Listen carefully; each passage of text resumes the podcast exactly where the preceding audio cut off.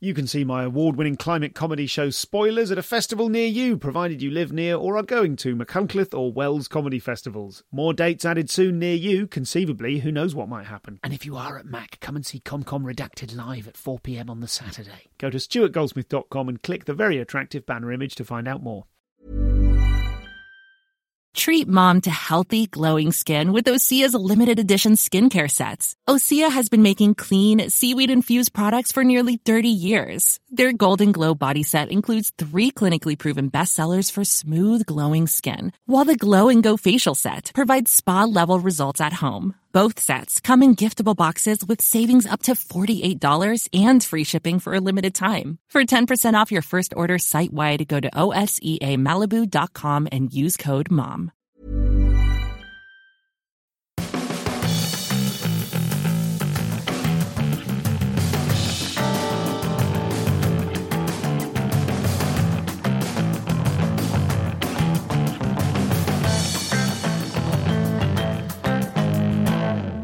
Hello and welcome to the show. I'm Stuart Goldsmith, and today I am talking to Robby Collins. This episode is a breath of fresh air for you, recorded as it was before the pandemic hit. So there will be no pandemic chat on the episode itself, and I will try to keep any reference to it besides this sentence to a bare minimum. We're going to start before we get into talking to Robby, who is just a phenomenal comedian. I was completely blown away by him uh, when I saw his work in The Danger Zone at the recent Cape Town Comedy Festival. Robby was born in Durban, based in South Africa. He's supported Trevor Noah for seven years. He's been around the world with him. He's opened for Dave Chappelle, and we get into some of the lessons he learned from those experiences uh, in the Insiders Club. 25 minutes of extras available to anyone that signs up at comedianscomedian.com slash insiders. But we will be talking a lot to Robby about uh, depression, about life, about writing, about uh, relearning how to socialize with people outside of the industry. That's a thing that we should probably talk about rather more often than we do.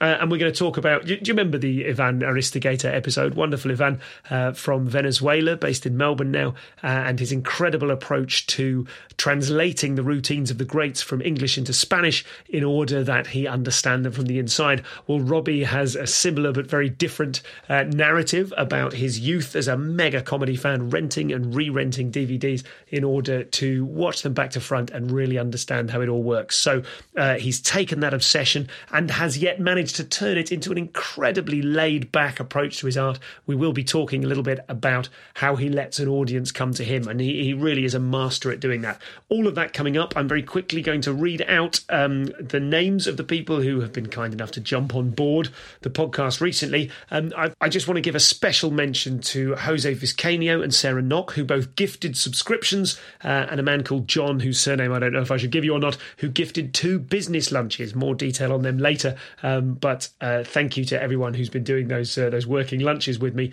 and particular thanks to Jose, to Sarah, and to John for their generosity in gifting subscriptions or other ComCom ephemera to other people, which is is just such a lovely thing that you can do. Remember, you can join the Insiders Club at any donation from two pound a month to above, and we will, I think, by middle of this month, we will have a proper uh, gifting thing set up.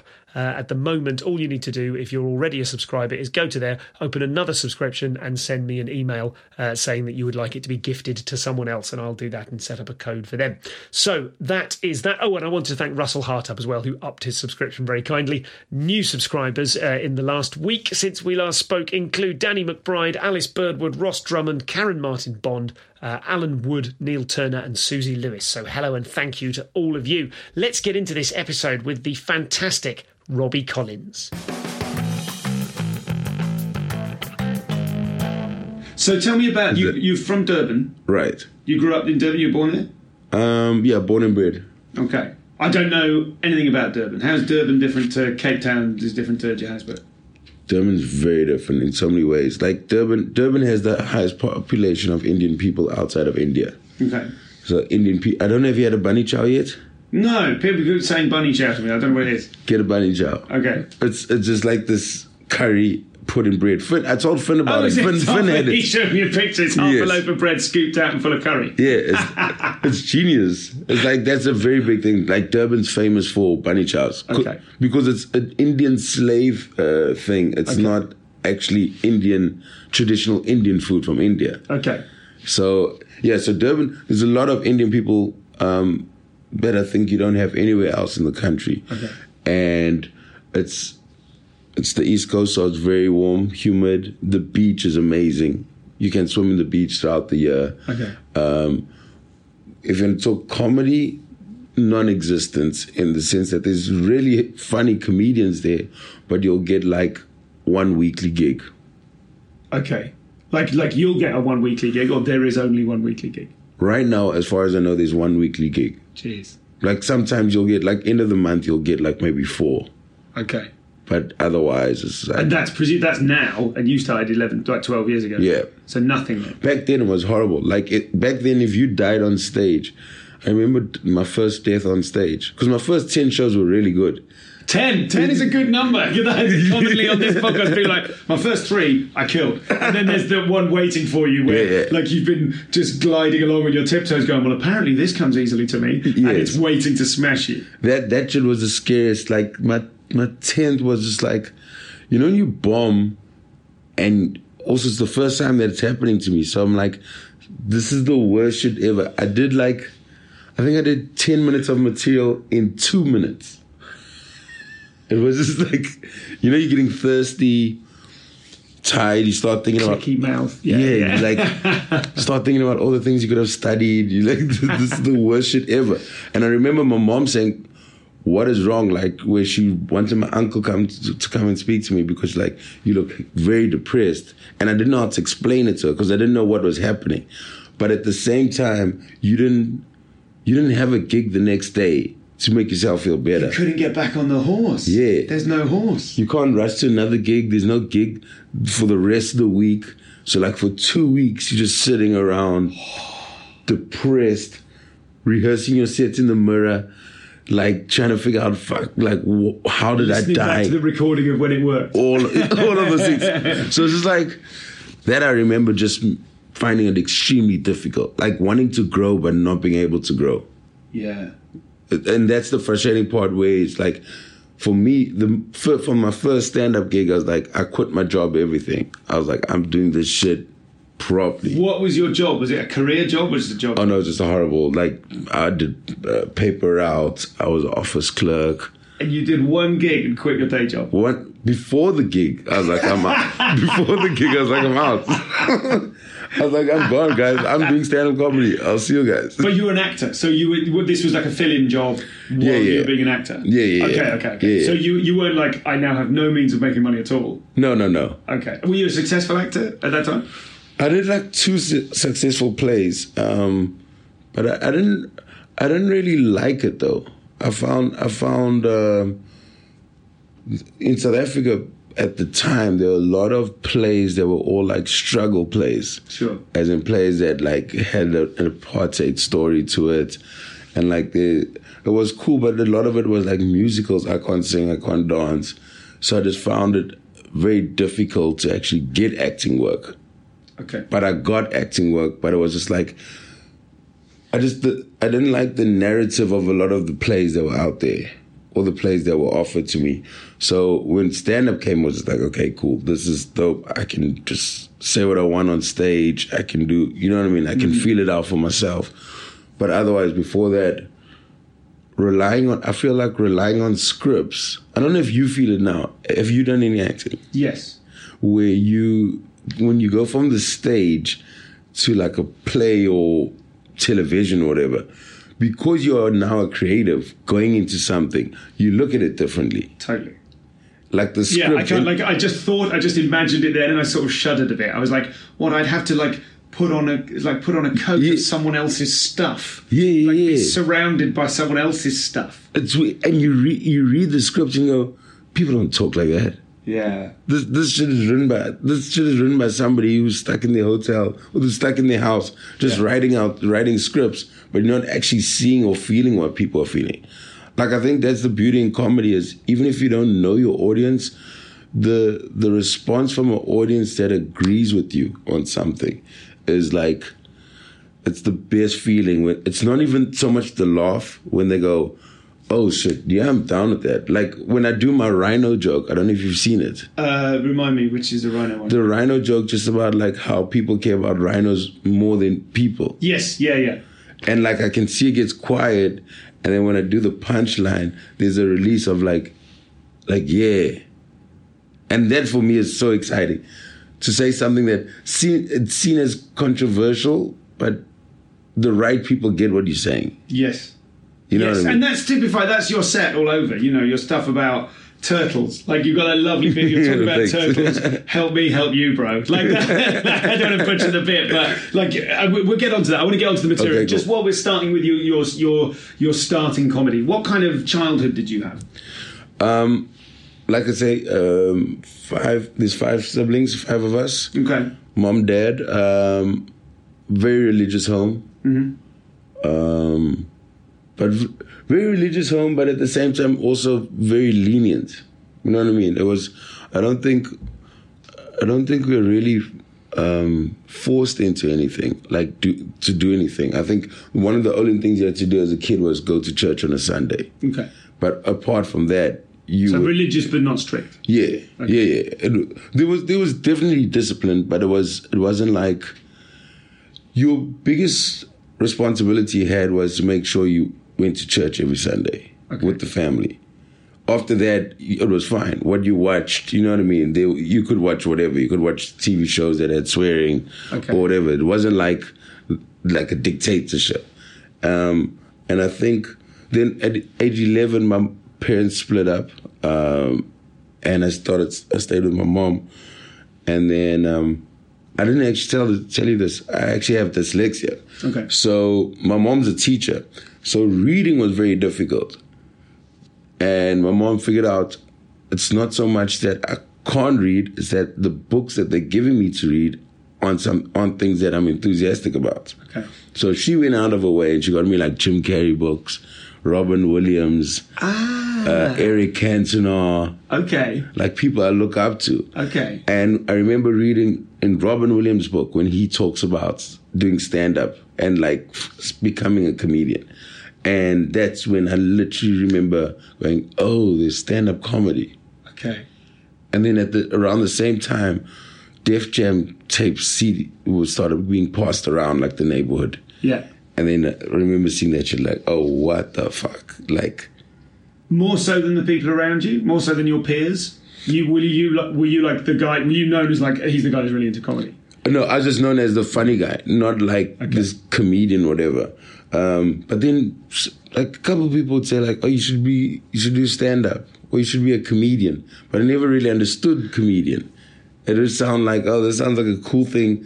This sounds like a promotion to just being funny." Yeah. yeah. Okay. I didn't. Yeah. And so you were a funny kid. In in what way were you funny? Were you funny like knocking authority? Were you funny at like roasting your friends? What kind of funny was it? Roasting friends mostly. Okay. Yeah. There, I, we didn't even realize, like, growing up, that you were actually doing a form of comedy. Yeah. Yeah. Right. you just like let's see whose whose turn is it to be insulted today like you know what i mean like just tease a person and i remember getting in trouble for just teasing people in class but i just thought that was so funny like were you, was it benevolent? Were you bullying anyone ever? Do you think? Or oh no i don't i don't think so because i was also bullied yeah. Okay. so it was like uh, i just thought i was being i was being funny you know what i mean and like the rest of the class would laugh um, but I think that was like the foundation to doing comedy. And then after f- figuring out, going, okay, shit, I want to do stand up comedy, like around 13,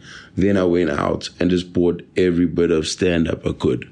Ah, I love meeting a student. I I- love it. Some people, some people wouldn't dream of doing that. Some people, it's like, obviously, I'm just going to hoover up everything. Yeah, like everything. Like my mom and sisters have watched every bit of stand up, eh?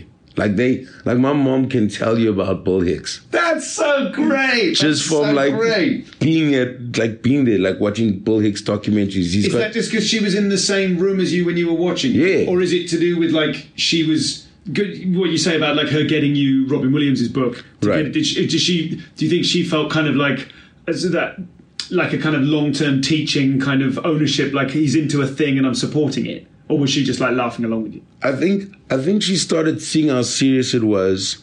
Um, I think when I was around maybe 17, 18. Before it was just okay, they stand up on. Rob likes stand up. But then she started saying, Oh shit, okay, he he wants to do this thing. and then started like started writing down jokes. This is I only touched the stage at 21, but like from 17, I was already okay. I'm gonna say this joke, Ah, okay, like just okay. writing out stuff. What was your first joke you remember writing? Oh shit, I can't remember. Do was it was it? Do you remember if it was like an observation or a joke joke, like a one liner? It was a it was a joke joke, and also depending on who I was watching. okay. So like if if I was watching Bill Hicks, then I was like fuck this, but not realizing what he was doing. Now now when I look back at it, you go there's art behind his his attitude and his aggression on stage. Uh, Then I wasn't quite figuring out what he was doing. sure. And then you you were watch- just like, he's this cool rebel. Yeah, yeah, yeah. Yeah, sure. It's like if you watch Kinison, you just go, this person is angry. Yeah, yeah, yeah. I understand this. It's an angry man. Yes, that's so like it. So I remember watching like the um, Def Jam was very big, and then Kings of Comedy was very big, and then Seinfeld. Um, started watching Seinfeld because a cousin of mine had Seinfeld um, box set, Okay. and he was like, "This is about a comedian," but obviously the show isn't really about stand up. It's just showing how you can take life into stand up if you watch it closely. Yes. So then I started picking up on that. Yes. And just watching watching the show more for just his intro and outro. Yeah. You know that little Yeah. stand up bit he Yeah, does? yeah, yeah. So watching it just for that. Okay. So I was trying to like just trying to get something out of it. And then then I had a period where I watched Whoopi Goldberg a hell of a lot. Like her Broadway shows and I thought like her characters are amazing. Um and then my brother, this way everything just goes. pfft. My brother goes to the States to study in Boston. It's 2003. And at the time, Chappelle show comes out. Okay. And he just thought, like, every time he calls home, he's like, dude, you must see Dave Chappelle. Just see Dave Chappelle. I'm like, what the fuck are you talking about? Like, I know Chris Rock. Like, I'd watch Chris Rock. I'd watch Eddie Murphy. Like, just watch Dave Chappelle, Dave Chappelle. Then I watched Dave, and I was like, oh, okay, this is He's your guy. like he's my guy. But in all of this, every time I watch a comedian, I go and read about them.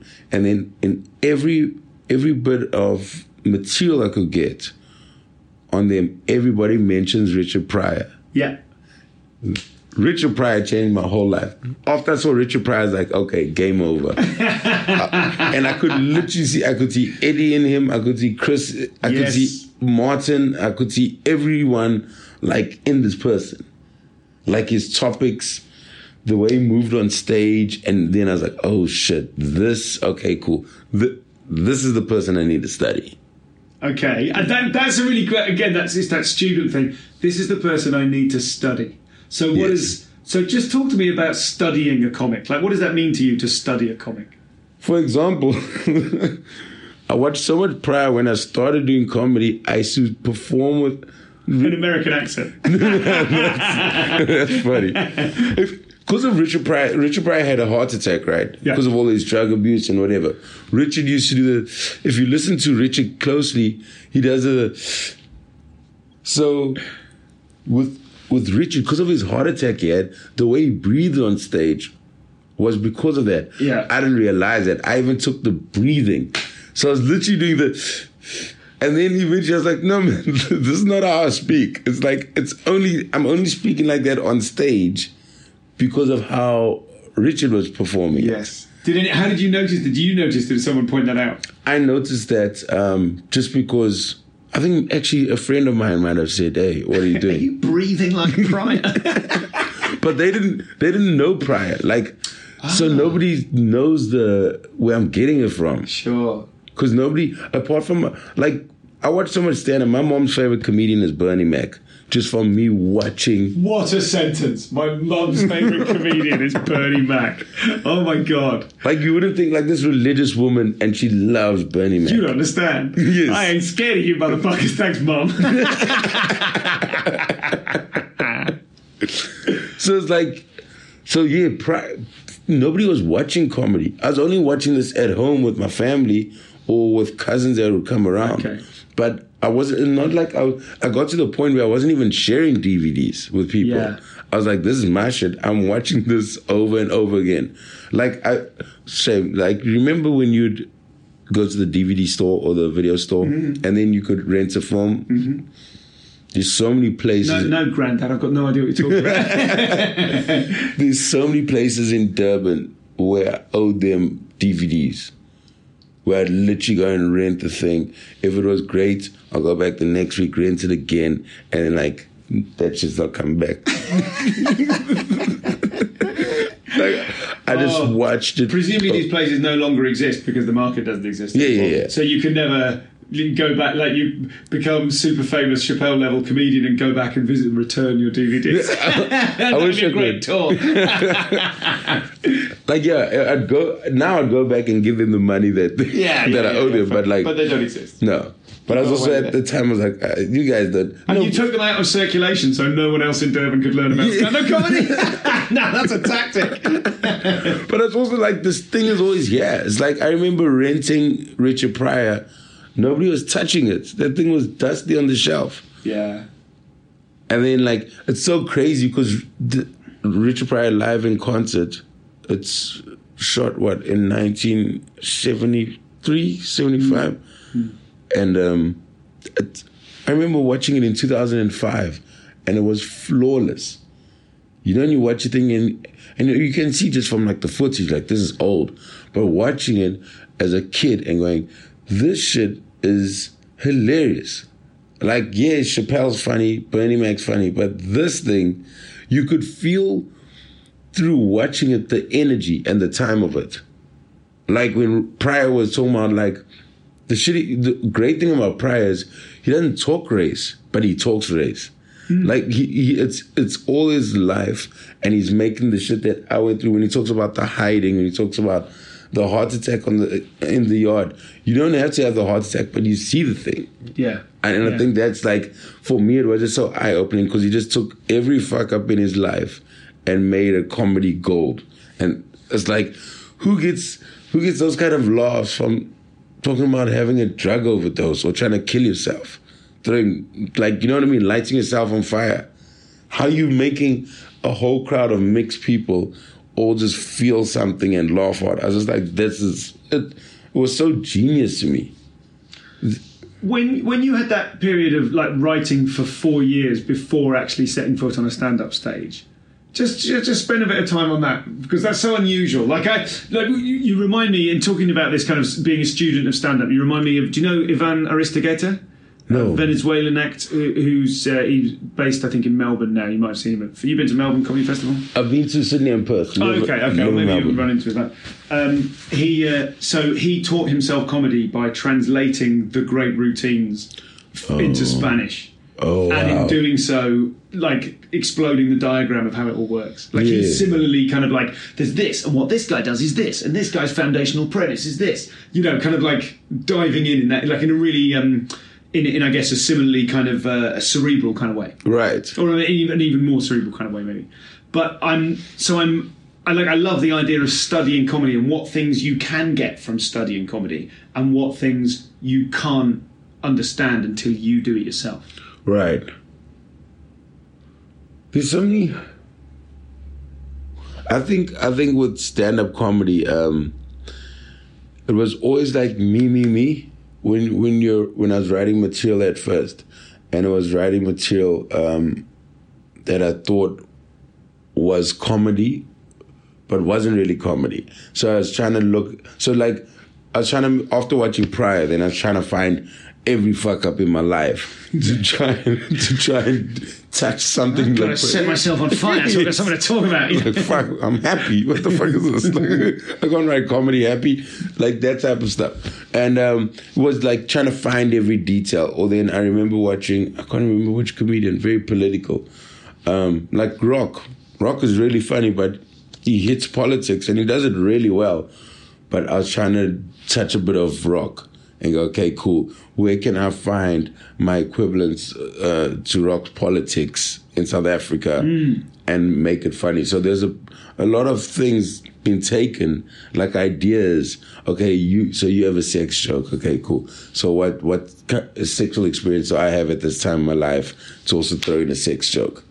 So it was just trying to was trying to tick all the things. Okay. Which was weird. I, you know, when you look back at your previous sets or how you're doing, you're like, I don't know how all the shit was funny. I don't know how I survived all this, but you guys laughed. But I was like, it had every everything. Okay, and then there's this, and then so we're gonna do some politics for two minutes. Then we do sex. Then we do some hardship. You know what I mean? So there's all these different things, but it, it didn't have the right flow or or click. And then the one day I just started talking to a friend of mine about dropping out of high school, like, which is a true story. And then that just became a whole bit of like, okay, cool, this is what happened. Like, You, like you got a sense of it being funny because you were telling him about it and he was laughing. yes, but I was just telling him. I just said because at the because now I'm doing comedy for like maybe four months. Doing comedy, staying at home with my mom. All my siblings have moved out. I'm still at home, um, and and I'm just talking about like during the day because it just felt like okay, so I no more have a day job. I just have all this time on my hands, and then every week I go and do 15 minutes.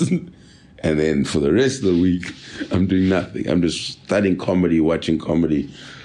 So then I just started telling him about like my day, and uh, and then that's when I started going, okay, here's my angle. You know what I mean? I, I know what you mean, but what like I know what you mean, but just unpack what you mean. So like in, in terms of like you're telling him you're telling your friend something and you felt you were telling it differently to how you normally tell him something? Yeah, but the way he, I was telling him, he was so interested in it because he was like, he knew what I was talking about, but he didn't know because he had a day job.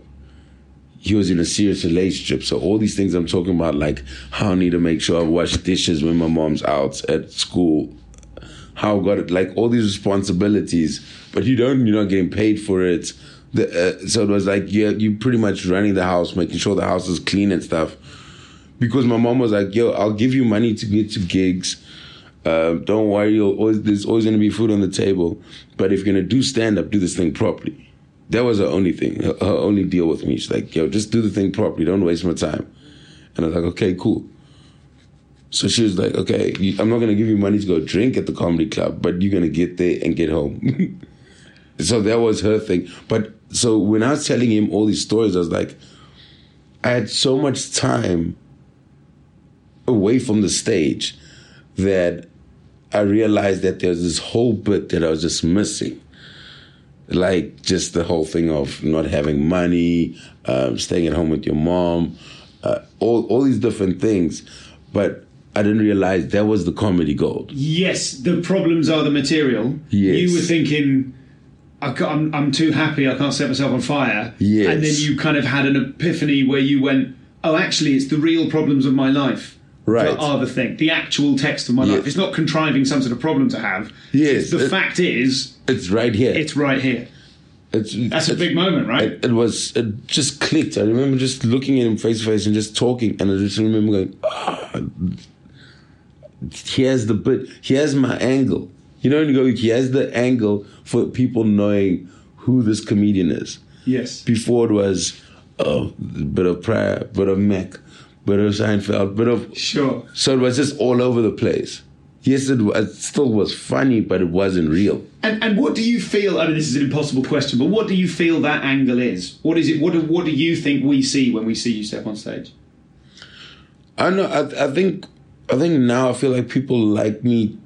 Just I hate saying like telling it like it is because it sounds so cliche, but I, I think people do appreciate um, the truth in what I say, and the this is direct, but in the way I say it, it's it's like I think most comedians do it, where you you give somebody, you get this glass of water, you give it to me, but instead of just giving me a glass of water, you throw in some ice and a lemon. Yeah, yeah, okay. You know what I mean? It's still not everybody's gonna taste the lemon, but the right people eventually will get that. You know what So I mean? So nuance. the nuance, those little things. And what It- do you what do you think is your tone? My tone. Because I, I mean, I've got some observations about your tone, but before I say them, I'm oh, interested in what Oh, you think is your tone. Yeah, I don't, I don't know really. like as opposed to Loy or Trevor or whoever. You know, what is it? When like, what's what's particular to your tone? Like leaving aside the fact that when you walk on stage, you get ten minutes of wolf whistles. a handsome guy. yeah, handsome guy with a dangerous-looking scar on your, on your, on your lip. I don't know. I don't know. That happened the past two nights. Like ladies And a whistling. clip I saw on YouTube. You've got you clearly got gear about. There's a clip on YouTube on like I don't know if it's your agent's page or something mm. where you come out, everyone's wolf whistling, and you do, ladies, you're looking great yourselves. Well, not all of you. Boom. You know Oh, I mean? yeah, yes, That- yes. So I'm like, oh, this clearly happens enough that you've written gear about it. Oh yes, I remember that. Right. Don't pretend it's a freak occurrence. um, I, I don't know. You you know, it feels like because even when like it's, these chicks are whistling or whatever, and then they start whistling, but they want to start talking. I, I, I like seeing how that changes. when you insult them. yes, uh, the the change of like, um, yeah, he's cute, but now his comedy. I don't feel like I'm trying to rely on looks. No, no. I, I like I've seen it with like some entertainers where you can see they know they're good looking, male and female, and they're Yeah. like, and they might not be doing it deliberately, but you can see there's reliance on appearance, and I don't think I'm doing that. I hope I'm not doing that. No, I don't think so. No, and the fact that that joke, and I'm sure there's other things you can say to them about the wolf whistles, but I feel like that that specific joke of going like, "You look great yourself," or not all of you, it's deliberately an affront, isn't it? Right. It's like stop liking me for being pretty. Yeah, yeah, yeah. Uh, yeah, I guess so. I don't think of it like that. Yeah, I feel, I feel like whether it's intentional or not, I feel like that's that's the effect. It's Yeah. like I, you're you're reminding us that you're not buttered up by this. Don't Right. don't, don't think we're friends now because you wolf whistled. Right, That- I feel like that's the message. Yeah, that makes sense. I think that's exactly what I'm trying to say. So your tone, besides that, My tone. Shucks. I, I don't even think I can answer did you literally say shucks? I don't Yes. think I've ever heard a human being say shucks before. I thought, I thought that was just in TV. Oh, Shuck, Shucks is a very big thing in South Africa. Oh, is it really? Okay, fine. I There's like a movie like- called Shucks. Oh no way! I didn't. I wasn't aware of that context. To me, that's like a cowboy thing. Ah, shucks. Oh no, there, there's a, there's a there's a comedic actor called Leon Schuster who does all these like prank stuff. Okay. Like I grew up watching a lot of his stuff, Okay. and um, he he has a movie called Oh Shucks, it's just that. Okay, okay. So like Shucks was a, you'll hear a lot of South Africans say Shucks. I think South Africans over twenty five. Okay. Yeah. So I, I- I think when you come out on stage, you're you're tall and you're kind of rangy, but you have a sort of. Um, I always want to say the word lugubrious, but I don't think it means what I think it means. So I don't mean that. You're kind of you have a sort of languid kind of quality. Like you know, like Loy is tall as fuck and angular, but he has he's like a spider. Right? Yes. Whereas you're more, you have a more kind of gibbon quality. you know what I mean? Like, I do you know what I mean? It's like a sl- an easy kind of slowness. Yeah. But you, I feel like you're you're stuck. You really let us come to you. Do you know what I mean? You're Right. not coming out throwing energy at us, going Right. like me, like me.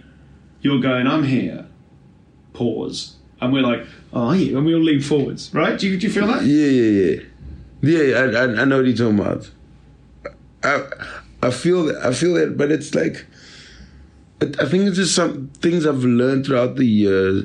When I used to open for Trevor, I remember like back in 2010 when I opened for Trevor, and I used to go very fast on stage. I was very afraid of the silence. Like silence for me was such a difficult thing. I'd speed up, and you know how it is if you're dying on stage. Um, that joke doesn't work. Now you speed up trying to get to the next punchline. You end up fucking up the next joke because you're not respecting it. And then Trevor's like, "Yo, you speak so slowly off stage. Why are you? Why are you becoming this other person?" And then from then I was like, oh, "Okay, cool." And I think also opening for Trevor, I opened for him for seven years. I think the first time I did it, I'd go quickly because I knew people wanted to see him. Yeah. Okay. And I don't think I was confident enough to go like, yo, this is my time. Let me do my thing. But Trevor's very encouraging. He'd always be like, perform as if I'm not coming. Go and Yeah. do your thing. Do your Yeah. 12 that's minutes. That's great advice. That's great advice. And then I think I, I, in the touring, like we're on stage every day to massive crowds. That's like, I think this is my second year in comedy. That's when I. Your like- second year in comedy, and Yeah. you're doing Trevor size, like what arenas or like thousand seat stuff like that. So it's like theaters. So like um, where we at here. Yeah. So like we're doing like I think Trevor's first tour, we're doing 600 seaters, Okay. 600, 400, on year two. On- and I'm doing this and year probably two. in, in year one, there's only one gig a month, right? Like, how many gigs had you done by the time you were opening for Trevor in a 600 seater? Had you done like 100 gigs or Less than 100. Jesus Christ? Way less. So this is Robby. What a joy! What what a, his voice is just suffused with sunshine, and uh, I'm loving the shucks here and there. Um, I, uh, I, I it was so so much fun uh, talking to Robby, and uh, let's focus on what the world was back then, a scant three or four weeks ago, and not what it is at the moment and may become. Let's remember though that what it is at the moment, whatever else is going on, is full of joy and creativity. And if you are one of the people who has been joining us online via the ComCom Facebook group to take part in the various trials and tribulations of Stuart Goldsmith as he tries to pivot and create an online comedy club with genuine atmosphere, um, our, our Bristol New Material Night Chops is going to live again online. And thanks to all of you who I'm recording this on Thursday, uh, a few hours ago, people joined us. Uh, there were some wonderful acts William Stone, Jenny Collier, plenty more besides. Um, and uh, we had some some really good gear. We were testing out whether we can use this particular technique that uh, I have cut and shut together with uh, the help of ComCom. Uh, well, I've got to give him a new role officially. Uh, there's a gentleman called Callum who is my uh, Twitch and streaming expert. So uh, thank you very much to, to Callum as the what do we call him? The the streaming consultant for now. Um, so that has been going great guns. And of course, uh, if you were part of the audience for Stuart Goldsmith's Infinite Sofa brackets working title, I'm creating a chat show format online in which you are the audience and the guests, and uh, we can zoom in and interview anyone at any time. Rob Rouse was our first celebrity guest who very kindly took us outside in the middle of the night to look at his racing chickens. That will mean nothing to you, I'm sure. But if you're not in the ComCom Facebook group, you are not going to find the first opportunities to jump on board things like this and help me test out new things that will become further things online. It, it's with all due respect to the crisis that the world is undergoing, uh, it is a really exciting time here at. It's not ComCom Towers, and I'm not sat in a van anymore. I've cobbled up a, a desk out of a couple of decking planks in my bedroom. So, uh, in the ComCom bedroom at the moment, um, there's a lot of exciting things going on, and I, I feel so lucky to be uh, stewarding the ComCom community. And I'm going to get emotional if I talk about it anymore. Every at the moment, everyone's online. Everyone's trying to help everyone else feel better, and I am so indebted to all of you who are connected, either in the Insiders Club or in the Facebook group, or just emailing here and there. Everyone's offering so much help, offering so many ideas and feedback, and we are all truly making something together in a way that I find enormously uh, exciting, invigorating. And I never like to use the word heartening because I don't think it exists. I think the word is encouraging. Disheartening exists, but I think heartening is nonsense. Um, but nonetheless, I'm finding it heartening. So thank you to all of you. You can join the Insiders Club at comedianscomedian.com slash insiders. And here's a couple of other fun things that I've just invented, or invented for myself at least. Um, send me your messages if you are listening alone. I spoke to someone earlier in the week who works from home, lives alone, and is completely isolated and hasn't really left the house apart from to. I mean, obviously, none of us have left the house apart from to exercise and buy food, but. Um, oh, none of us in the UK. Hi to Richard in Sweden with your casual approach to wandering around. Um, but uh, I spoke to someone who was particularly isolated, and it occurred to me if you yourself are feeling particularly isolated, if you are uh, feeling loneliness. Uh, and you would feeling loneliness, feeling lonely, we often call that. Um, you can talk to me. You can go to comedianscomedian.com slash speak and use that. You just press a button, use your phone mic or your laptop internal mic to record a two minute message that I will answer on this podcast. I can't guarantee if it suddenly blows up and there's hundreds of them. I can't guarantee, but uh, at the moment it's not blowing up. So feel free to go to comedianscomedian.com slash speak. Send me a message if you're isolated, feeling lonely. I will potentially get back to you and have a chat with you, um, but certainly use your message and answer it on a future special episode of the show. That's the plan. Similarly, if you are, and let's keep it within the realms of creativity, if you have come up with a particularly funny game to play with your neighbours on lockdown, if you're um, chalking things on the floor outside your house, if you are coming up with or have seen any particularly novel or creative solutions for some of the isolation a lot of us are struggling with, or just creative ways to school your children or source food if you're venturing into the wasteland and trading bottle caps for stim packs, I'd like to know about it. Comedianscomedian.com slash speak. And of course, finally, before we go back into this episode with Robby, go to comedianscomedian.com slash lunch if you would like to have a working lunch with me. There's a couple of different price points for if you are uh, struggling at the moment or if you're comfortably furloughed and salaried. Very funny tweet. I can't credit this, but I always think of it now. Stop. You, so I saw this two days ago. Stop using the word furloughed as if you knew what it meant three days ago. Great observation. Lovely joke. I'm sorry I can't credit the writer. It's lost to the ephemera of Twitter. Um, I'm doing these working lunches I've done six or seven of them now, and they have been so much fun. Uh, it's basically it's sort of a new thing again. It's not me, but certainly the ones that have been professional and sort of comedy based, talking to comics who are hundred gigs in or so, and doing almost like a sort of surgery with them, which isn't about writing jokes or rewriting jokes. It's more I sort of try and com-com them and try to get to the the the bones of whatever it is they're like tease out the thing that they're struggling with that they don't yet know they're struggling with, and try to give them some pointers to resolve it. Um, uh, ben Milden was one of my first victims on that, and he gave me a lovely testimonial. He said, "Thanks so much for what was an incredibly productive, useful, and thought-provoking working lunch slash therapy session." And I think that sums it up. So, comedianscomedian.com slash lunch if you would like to book one of those with me. They're loads of fun to do, and uh, I'm finding them very stimulating and invigorating, and all of those things. I'll chat to you in a, a bit of a post amble after the episode, but for now, let's get back to this conversation with Robby Collins. Hey, it's Danny Pellegrino from Everything Iconic. Ready to upgrade your style game without blowing your budget? Check out Quince. They've got all the good stuff shirts and polos, activewear, and fine leather goods, all at 50 to 80% less than other high end brands. And the best part? They're all about safe, ethical, and responsible manufacturing. Get that luxury vibe without the luxury price tag. Hit up quince.com slash upgrade for free shipping and 365 day returns on your next order. That's quince.com slash upgrade.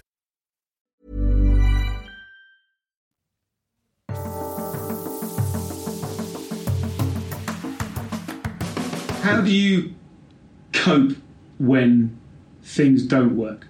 Like how do you how, how's your how's your mental health? How are you how are you at coping with the tougher elements of the job? Um, end of last year, I started seeing a therapist because I was like, I was just feeling really down last year. It was, it just felt like a tough year emotionally, even though comedy went really well. Um, and yeah, I was just like, I was like, no, I need to actually do so. I, I need to make an effort to feel all right. That's something that I wasn't really accustomed to before. Um, where especially with stand up, you know how stand up works. You feeling down, you're on stage, you crash, you walk off stage feeling like life's perfect. And you just forget about everything. This seems sustainable. yes, like, I'm going to people asking for pics. I've, yeah. I've, got a beer. I'm, you know, this is nice. There's ladies around. Oh, this is nice. I'm fine. and then you go um, go home and you. This, this might sound very depressing though, but you go home and you're alone, and then you're like, okay. Eventually fall asleep. Then you're in bed for half the day. You don't want to get out of bed. You're feeling depressed again. The high's gone down. And that that that sort of became a routine for me. And then eventually I was like, no, I don't want to. The stage can't be the only happy place, man. The, the, as much as I love stand up, that you can't live life that like that. It's like it's it's way too much. Like I've made an effort this year and and end of last year to have friends and a social life out of the comedy club. Like I, I love the idea of making an effort to do that. Like it's, not that it, not that it's necessarily hard. Maybe it is hard, but to given that comedy can absorb you when you're an obsessive like you, like yeah. me, it can absorb everything. Right to remember, like to even to well done for congratulations for spotting that that is not necessarily healthy or sustainable. Yeah. yeah. It's like I love my comedian friends, and I've made very close comedian friends over the years. Like I think why you click with comedians is because I, have known you for a week, but I know so much of the shit you've gone through. Yeah, right. just from stand up. Yeah. We've shared so much already. 100%. Just from the craft we do. Yeah. And I think that's why we click quicker because you can you can walk into the room with Eddie Murphy Yeah. and he knows what you're going through and you know what he's gone through. Yeah. So- and immediately that's such a great connection. I remember I had these arguments with my ex girl girlfriend and, and she'd be like, show ended at half past ten, why are you home at two? It's like, yo, the stage is the practical, off stage is the theory. I need to be around these people. Comedy is a lonely thing, so if I don't, if I'm not hearing your stories about how the guy didn't want to pay you or this gig was horrible, I'm just thinking that I'm living in the shit by myself. You know what I mean? And then you hear another comedian who's doing better than you, maybe financially or whatever it is, but you're just hearing all these stories. You're like, yeah, yeah, okay, this is, I'm not alone in this. This, this is. The stages, tell me that again. That was brilliant. The stage is the practical, practical. and the off stage is the theory. Yes. And then you have to have both those components. You have to those conversations with comedians after a gig. Jesus, like those those conversations have like saved me. Like we're just listening. Like Loy before I went overseas, and Loy and Trevor were the guys who were going overseas. Um, but whenever they'd come back or lawyer come back, especially, like you just tell me these crazy stories about the road and like overseas, London or New York. It's like, oh shit, okay. And like you're just hearing all these things, and it's so important to go, okay, there's somebody next to me who I know is doing this. Yeah. It's like this shit isn't that far off. Yes, and even like just with those things of envy of like um, when you see other comics who are doing great, and then to hear from them that like, oh, th- this is this opportunity I have is because I worked for it for five years. It's always been my dream project, and I, Right. you know, and you go, oh right, yeah, it was when I just saw it outside. It just seemed like something had fallen in your lap, and now I realise it's part of your narrative and it's a big deal to you, and things Right. like that. You know, all of those things make you kind of go, oh right, this is. You know, because we live in such a, we all have to self promote. Yeah, and like for me personally, I, I'm like I'm really making an effort to promote on social media, but I just find social media it's almost you the way you got to promote yourself. Like so a friend was saying to me, like you can't just post on your Instagram um, posters of gigs when you want people to come to gigs. You people want to see your life and feel like there's a connection to come to your gigs. And like, fuck, fuck, when I'm on stage, I talk about my life and stuff. If they come to the gig, they'll know about me. then I thought about it more and I was like, okay, I understand if if I want you to give me 150 rand, uh, what's it, 15 pounds. if I want that money from you, then I I can't just I just can't just come to you when I want cash. Yeah, right. Yeah. Like there has to be an investment in it, you know. So I do understand it more, and I'm trying to make more of an effort. But um, I don't. If I if I didn't do stand up, I don't think I'd have social media. Yeah. Same. Uh, And and if you started 11 years ago, you didn't start it in order to do social media. You started it to gig, and it's become this inescapable yeah, part of it. like Facebook was a thing. Facebook was just coming out, so Facebook was so like family orientated, and it was cool to have, but it wasn't like this. How if you don't have the shit, you you don't have a career hmm. type of thing. Hmm. Now it's very much like, yo, if you don't have that, if you don't have that, they're gonna forget Every, about every you. Every time someone invents a new app, all comedians are like, "Oh fuck, this Bro, is." that TikTok thing. I was like, I'm not even entertaining that shit. like, I, I was like, I'm hoping it disappears as as quickly as it's coming. It's like, I think Instagram Instagram is probably the best because Instagram has um, everything, and then like the pictures, captions, and what the captions. They it's pretty much like the Facebook status. Yeah, you can get you can basically put a tweet on Instagram. Yeah. You can't really do it the other way around. Yeah, and I haven't I haven't been on Twitter since 2017. I just I just find it to be a negative negative place. It's like I I don't want like I don't I remember once this isn't the reason I stopped, but I remember once walking off stage and checking my phone to make notes, and then on Twitter somebody had already tweeted at me. like literally in like two minutes. Yeah. I think they did it while I was still on stage. And I was like, no, man, like this is just, and it wasn't, it wasn't a positive tweet. I remember just like, the fuck is this? Like, watch the thing. You, I can see when you tweeted this. If you put your phone away and actually watch the thing, Yeah. I think you'd have enjoyed it more. Yeah, yeah. So what what kind of what kind of negative things are you specifically battling with in the in the world of work in terms of your comedy? What like when you started seeing a therapist, are there ramifications for your comedy practice that you're grappling with? No, I I think it might just be um, maybe it maybe relying on comedy too much.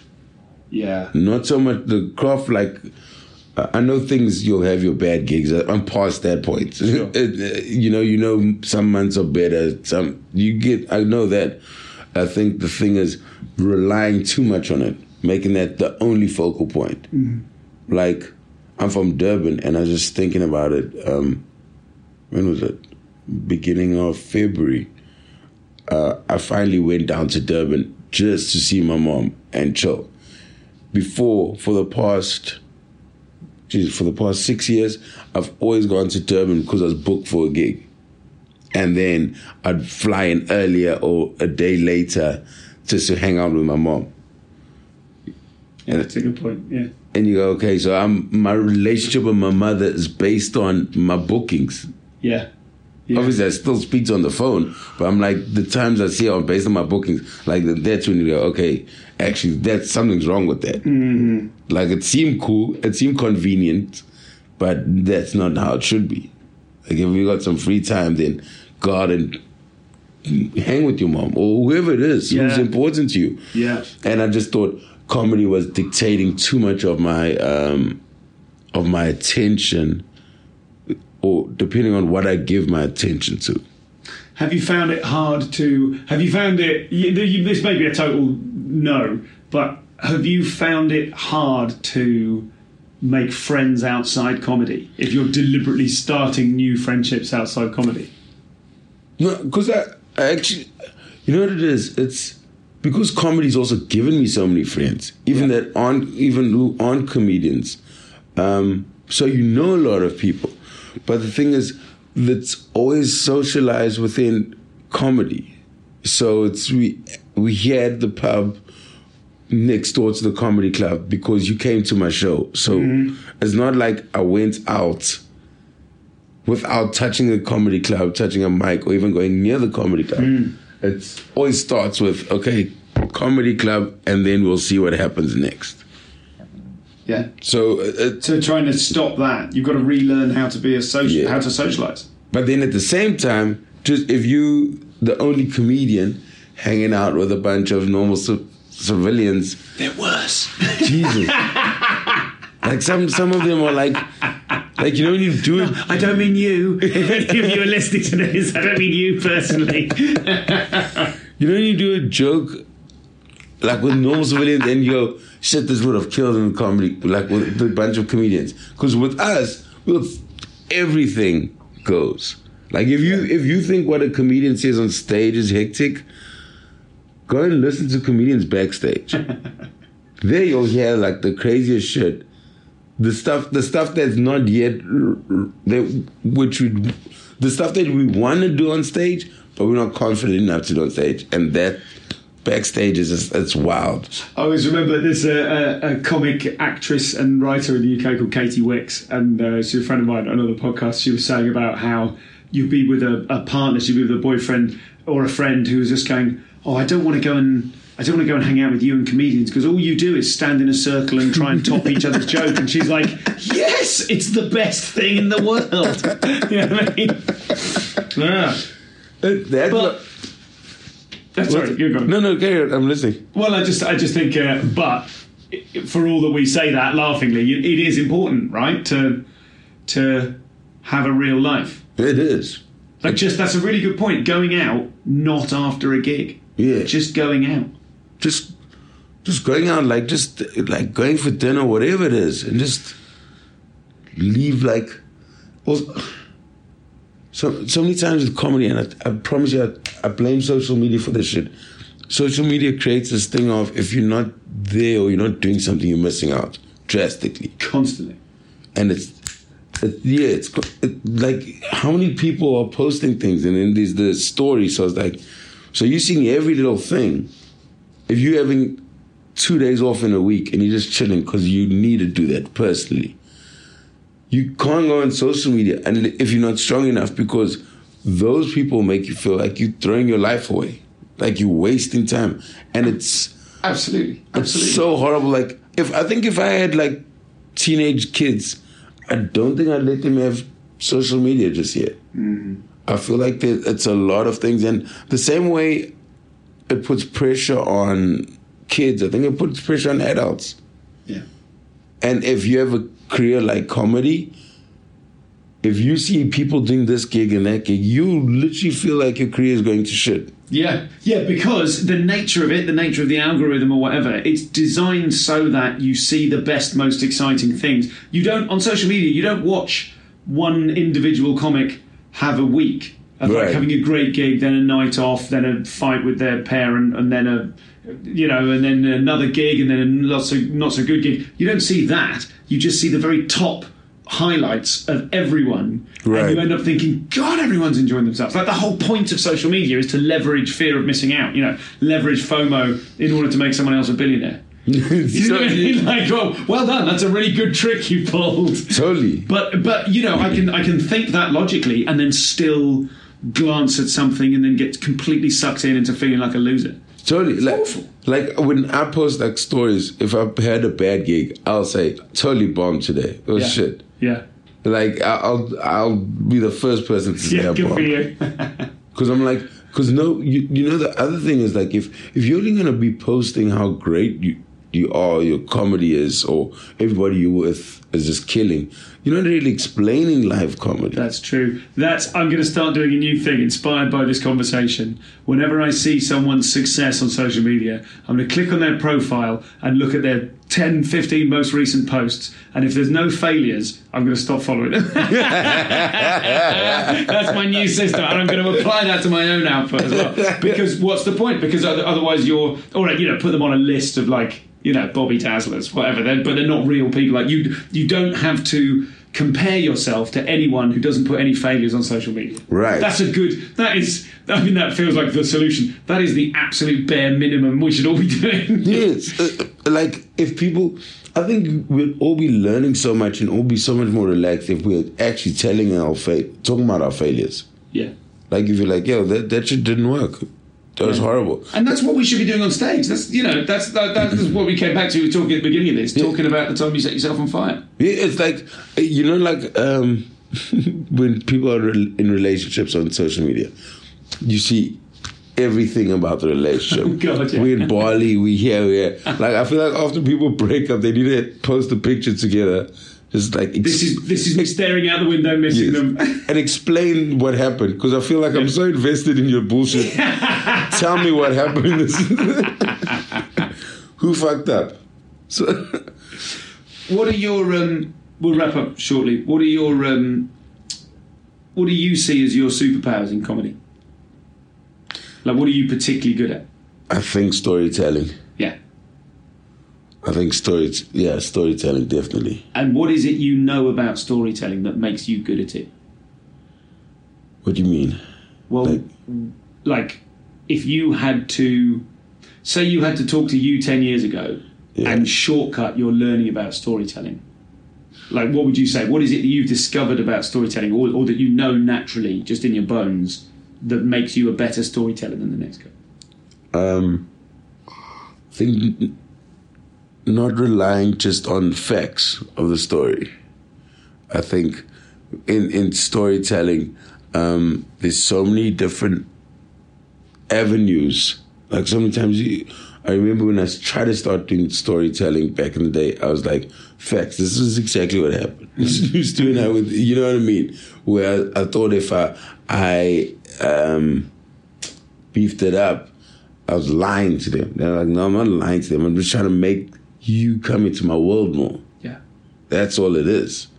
And I think when you paint that whole, when you show people that side, like, hey man, it's there's so many times in comedy you need to do things just to get them in it. And then you can go wherever you want. So I think it's just being being comfortable with beefing it up just to make my world more accessible to the to a stranger in the audience. I used to do this joke about my cousin's attempted suicide. Fuck, I used to love doing this joke. so my cousin tried to kill himself. So the whole joke was like, um, so cousin tried to kill himself, and uh, forget I forget how it goes, but um, how he's over it now. He went for counseling. He's dating again. He's doing well, but he's forgotten all the shit he's put us through. Because it's a hectic thing when somebody tries to kill himself. But he's got like he's doing well personally. But we look at him like a hazard, like we don't trust him in the house or whatever. So it's just like so this is like this whole thing of like uh, like he can't go into the kitchen to make tea for himself because everybody's like, "What's he doing?" and just, it's just like messing with him. Like while we're chilling watching TV, I'm just looking at him like, "Hey, Brian." Oh, man. it's like over the top. But I realized in that joke before that joke couldn't stand alone. So I had another joke, which wasn't the same cousin, about uh, rich relatives that um, you always thought they were better than us. So you go visit, and they always had like uh, they didn't like my cousin wouldn't let us play with their toys because they thought we were gonna break the thing or whatever. So then I combined that two shit, and then to make it so made that cousin who attempted to kill himself be part of the rich family. Yes. So once you build that joke on the rich family and where people are laughing and they're like, yeah, we all know that rich family member that's an asshole. Yes. They get that. And then, so so then the way I linked those two jokes is like, they're always better than us. Um, until the older son tried to kill himself. Then the crowd goes, bah, now it's a laugh. Before it wasn't a laugh. Yes. Okay. Yes. Because now they go, oh, okay, uh, okay, we we see why there's a victory in this man's attempt at suicide. Yes. Yes. A victory for you. Yes, Yeah. yes. yeah. Yes. Okay. So that, standing alone, that shit is like, wow, hey man, the person tried to kill himself. sure. And it's also not like it's not like I try to kill myself, where it's self-deprecating. Now I'm making fun of some. That's a to try and end your life. That's a hectic thing you're going through. But I was like, I need to make this thing work. So that joke, the suicide joke, the first time I did, it, I did it just with, without the rich family, and killed. And I was like, oh shit, this thing's funny. Did it again, bombed bombed, bombed. It was like ruining my sets. Like after I do the joke, it was literally like, you know, like you can be on like 100%. That joke would take me to like 10. Where the crowd's like, what the fuck is happening? But you knew, but it had killed once, so you knew there was a way. This- There's something, but I was doing something wrong. Then I realized, friend of mine, comedian, he was like, you're not smiling when you say it. It's like, it's way too serious. Uh, you laughing, but you're not smiling. You're not over it. It doesn't look like you're over it to us. So we can't join in on this Okay, thing. okay. You're not assholes. So I was like, okay.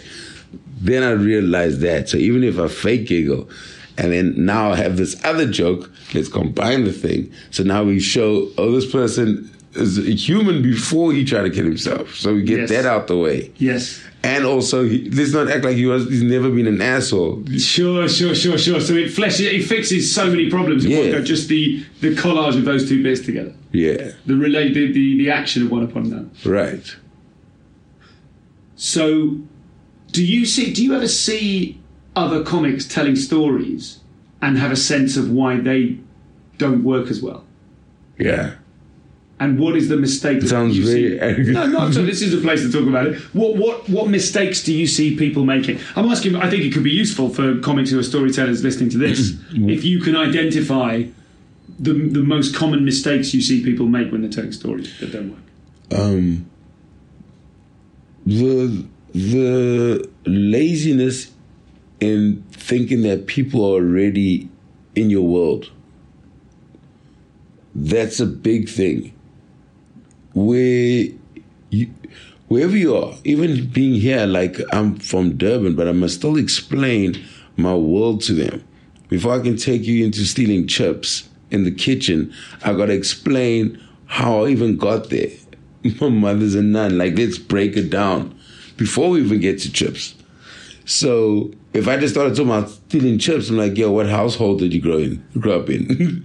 but there's a point now why we trying to steal chips. You know what I'm saying? So there's, I think the laziness in trying to get your audience to that, to where you want them. Okay. Just expecting them to be there and know what it is. I think there's, um, I think a, a lot of comedians don't. The, in that laziness, it creates a lot of silence because you're in your story, your punchline at the end of the story is your only bit of humor and maybe a couple giggles. If you went out of your way to figure out how to explain the shit properly, you'd probably add in another 10 laughs, big laughs. But it's just like, oh, now you're just telling us this very uh, dramatic story and we gotta wait. We gotta wait what three minutes to laugh. Yo, no man. It's interesting that yeah, I, I don't disagree with that at all. I think that's very astute. Uh, It's interesting that you call it laziness rather than maybe the comic not realizing that they have that opportunity or getting caught up in. You know, I call it laziness. If you went on stage every day, you would have figured that shit out. You would never go on stage every day and talk for three minutes and not get a laugh. And maybe when you hit the punchline, not get a laugh. You would figure that thing out. So the laziness is not even being th- there to learn the shit. Yeah, right. You know, like that Yeah. quote: "Inspiration can only find you when you when you're working." Yeah. You're not going to sit at home and write the next uh, best thing, best joke. Like you can be sort of prepared, but the stage is where, like, all the. You, I was telling a young comedian, he was asking me a lot of questions two weeks ago, and I said, after giving him advice, I said, use this advice as long as it serves you a purpose you're gonna find your own advice. Like every comedian that's given me advice, older comedian, the advice worked, but I've actually given myself the best advice that I needed. Because if you're in the space, you go, "Oh, Rob, this works for you. This sounds cool." That advice you got sounded cool, but you more of this person, and that's fine. It's like these rules are yet to be broken and Yeah. changed. Yeah. You know, it's like it, I, I was reading. I'm a big fan of Quincy Jones. I really do like music, like especially a lot of jazz and stuff. And Quincy Jones was talking about like just making music and all these songs he's produced. And he always says like he always leaves a song at like 80%, and then he leaves 20% for God to walk through the door and just sprinkle some magic. it's like you, as prepared as you think you are, you you can only find the shit if you are in the studio. You can only write thriller if you're in the studio, working at it. You can only find that next joke on stage. And I think it seems like it's difficult, but it's so simple. Like these people are on stage. Like you know, when I was rolling, when I was touring with Dave Chappelle, he'd do a show and then go to the comedy club and try out his set. He's same. It's he's same thing from from a sold out theater. You know, he's in the comedy club at two a.m. smoking a cigarette and figuring out things, and you go, okay. So like, if this person's still doing that, who the hell am I? Like, you know what I mean? It's it's like that whole um. You can't you can't you can't beat comedy. You can't cheat it. Even if you are cheating it for, it will eventually win. I've seen that happen in 12 years. I've seen so many comics disappear, man. Like Yeah, really? comics who are like the guys, and like, yo, where are you now? Because Try to cheat the thing. I'm telling you, it will, it will humble you, dude. That's why Eddie Murphy says in interviews he's terrified to do this thing because he knows. Doesn't matter how much money Eddie has, he has to go back to the drawing. He needs to be in the clubs. got to go and fail. You need to go and fail. He needs to be there every day dealing with bullshit, figuring that shit out. So, like, you can't cheat the thing. And what what are your weaknesses as a comic? Um, can't do accents. Um, not don't even do voices really. Uh, I think I could be a bit more animated. Like yeah, like some jokes I do them. I'm like, ah, if I if I did a little more of a thing here, it would have been better. And what do you see? Is there anything you see other comics do that you think, I wish I had more of that? Oh yeah, there's certain comedians you watch like shit. I don't know if it's more of that, um, but it's like there's certain comedians I watch, and I'm, I guess we all have it, where you watch a joke and you're like, Jesus, oh, if I only thought of that thing. Like you know, like that joke. Wow, I'd do anything for just that joke. What's your What's your favorite one of them? Shucks, I'm trying to like saying that I was like, trying to think of it. Oh, I was I was friend because in South Africa it's not like in England you'll have school uniforms. Yeah, yeah, sometimes. Yeah. Sometimes, yeah. There's a comedian from Zimbabwe, and his birthday is the I think the 11th of January, and um, he just it's a long, it's a really good story, but he just tell, talks about how um, he he's sick and tired of his mother because he just found out he found out now that um, he found out that kids get presents for um, for their birthdays. But in South Africa, the new school year starts in January, so he always got a school uniform or school shoes. So he just, but the way he paints the picture, he just it's brilliant. It's just like how he talks about like oh um, like going to a birthday. And there's there's a jumping castle there, and there's sweets, and he's like, oh, like just the way he does it. like I'm gonna mess it up, but like when he's it's one of those jokes like when he's in it, and I've seen it quite a few times now. But you know, you're watching him and you're watching the audience so involved in the joke, but they don't even know what's coming next, and it's just cool to watch. It's cool to watch knowing that what's gonna come, but oh, I was just like he's killing this shit. Who's it? What's his name? Baxter. Baxter. Yeah. Okay. Okay. Very very funny. Finally, then, what do you what do you want from comedy? Oh, it's a tough one. Personally, or pers- or like what do I want to leave in comedy, or what? That's a good question. I think personally, uh, I think the comedy is something I want to be doing forever. Um, I, I'd like it to keep making me happy on stage and just in general, but um, being able to provide whatever I need for me and my family, like things like that. Um, but comedy is crazy because I've traveled so much and I've done so many different things. And if it wasn't for comedy, I'd have never. Like where I think about like just sitting in this room doing this with you, like my friends who have normal day day jobs would never think of doing this on a Saturday afternoon. You know what I mean? Or having the opportunity Sure, sure. to just talk about things. So I, I'm like I'm very grateful for like what I've seen and just people I've met from comedy. I think what I'd like to leave from it, leave uh, in comedy is probably like I know like um, we we I don't know. I feel like when I, if I had to stop comedy, if something had to happen to me, where people would feel like something was missing if they had seen me before. Does that make sense? Oh, if something were to, if something meant that you couldn't do comedy anymore, people would be gutted because they'd be like, "Oh, I, I never got to see him." Or, and we enjoyed his opinion and voice. Yeah, Like there's something missing the, from from how we laughing. That, am I making yeah, sense? that's, yeah, I think so. Yeah, that's a really no one's ever interpreted that question before as what do I want to leave behind, and I really, um, I think that's really that's a uh, that's a great angle on it. uh, You know, Yeah, because why are we doing it if we're not going to be remembered?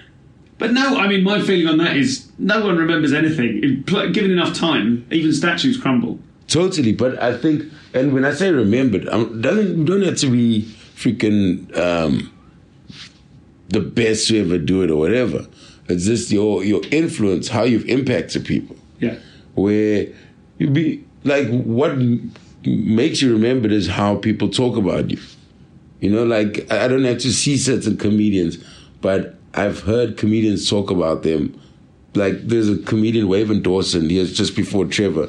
He was meant to be one of the big dudes. I've never saw him, and he passed away. He had a car accident coming back from a gig, and every comedian who talks about that dude, just like it's just praises. It's like he was meant to be the big guy, um, and then he died.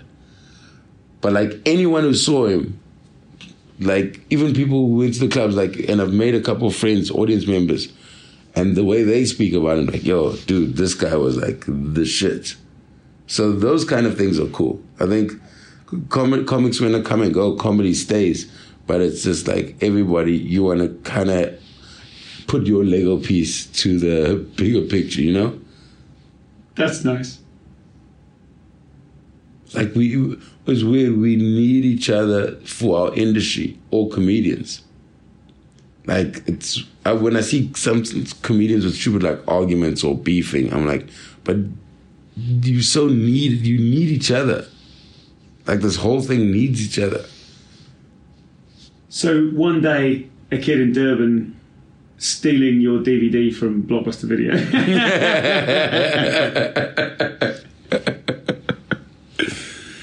Yeah, it sucks. Actually, I must actually check in my mom's place. I think there's a lot of them there. all, all not in their original covers.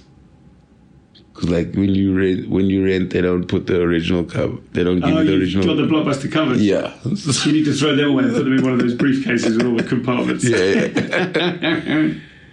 Thanks, man. Thanks so much, dude.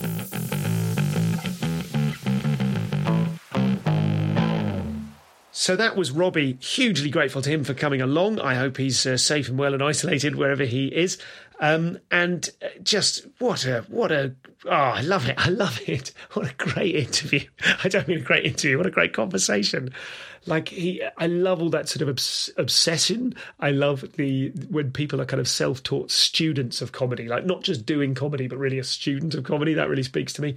Um, and just oh man, yeah, great. Well, that was a good one, wasn't it? And it was really nice So just the idea as well of of recognizing that comedy and and mental health issues, challenges can be parallel and lifestyles, and recognizing that lifestyle and and recognizing the link between them and needing to chat to other comedians to feel less alone and recognizing that that isn't necessarily helpful. So just loads of loads of great stuff there. I hope you enjoyed it as much as I did. Thank you to Robby for being on the show. Uh, that one was recorded at a big posh hotel in the heart of Cape Town, so I don't need to thank anyone officially for that.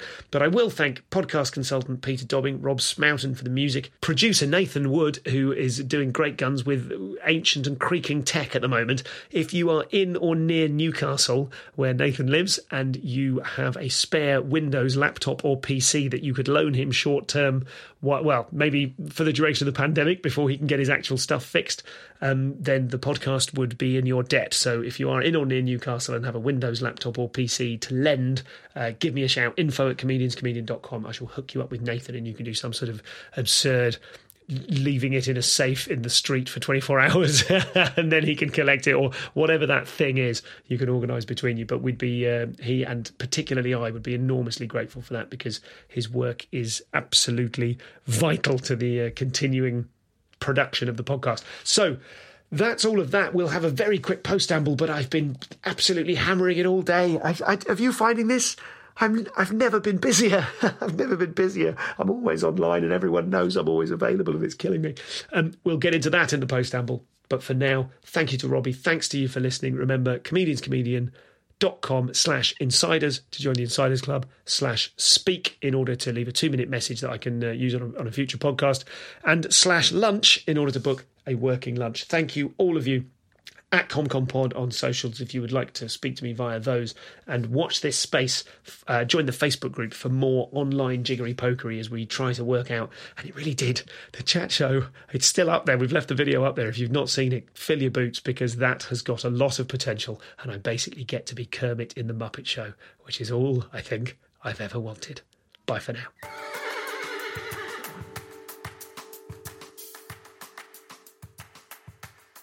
So listen, this will be a hyperspeed postamble because honestly, I've never been so busy. I'm sitting here at this homemade desk with two composite decking planks, literally parcel taped together. One of them is balanced on a tub, a, hermetically sealed tub with a PlayStation in it. Ha! Very different lockdown it would be if I didn't have uh, children. Um, and uh, that's on a stool. And then on the other side of me is a. I might post a picture of this. Um, it, I've got like an IKEA uh, what is it like a sort of almost a, a laundry chest that's full of books that will never be read again. And I don't know why we've still got them, and I have to move it back and forth every night to get into bed. And then two shoe boxes and a copy of a sort of Alan Moore retrospective holding up. And I, I did it with a spirit level. It's a great desk. My laptop itself is balanced on two copies of, uh, oh, what are they called? Um, uh, uh, Sfar and Trondheim's Dungeon comics, uh, two episodes, the main Zenith mini series, and uh, the one with uh, I can't remember what it's called. Duck, duck hunt. I don't want to lift the mic in case it falls over. Um, but so that's balancing to help the fan on my MacBook. Uh, because it's a MacBook Pro from 2017, it's got two USB C ports and nothing else. So I've got numerous plugins. I've got my Rode Shotgun mic. I don't know why I'm naming the this stuff here. Um, I've got my wife's Dell monitor that I've recently hooked up using a VGA to USB C cable, and that's a life changer. Oh my god! And I've got my Zoom H6 that is all plugged in. I'm covered in wires and cables.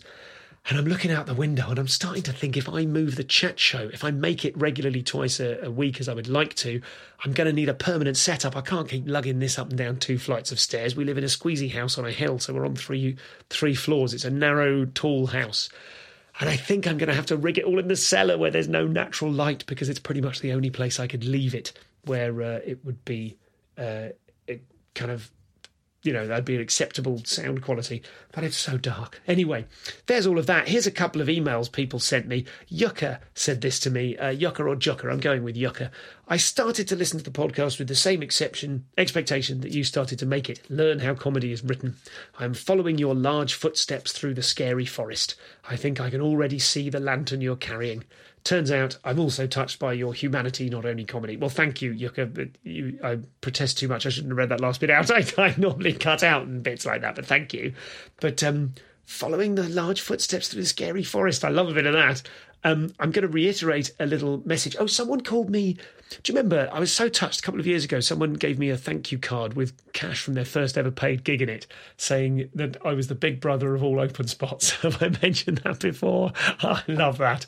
I mean, maybe I don't want to be that forever, but it's lovely to be that right now. Um, it's lovely to be that in addition to some other things.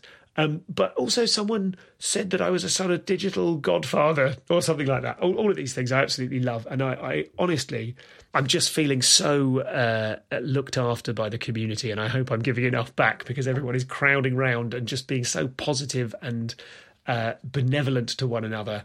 And as I said earlier on, this thing about the chat show making a thing happen where the whole point of the game is giving back to the people who are in it. I'm just finding it extraordinarily exciting.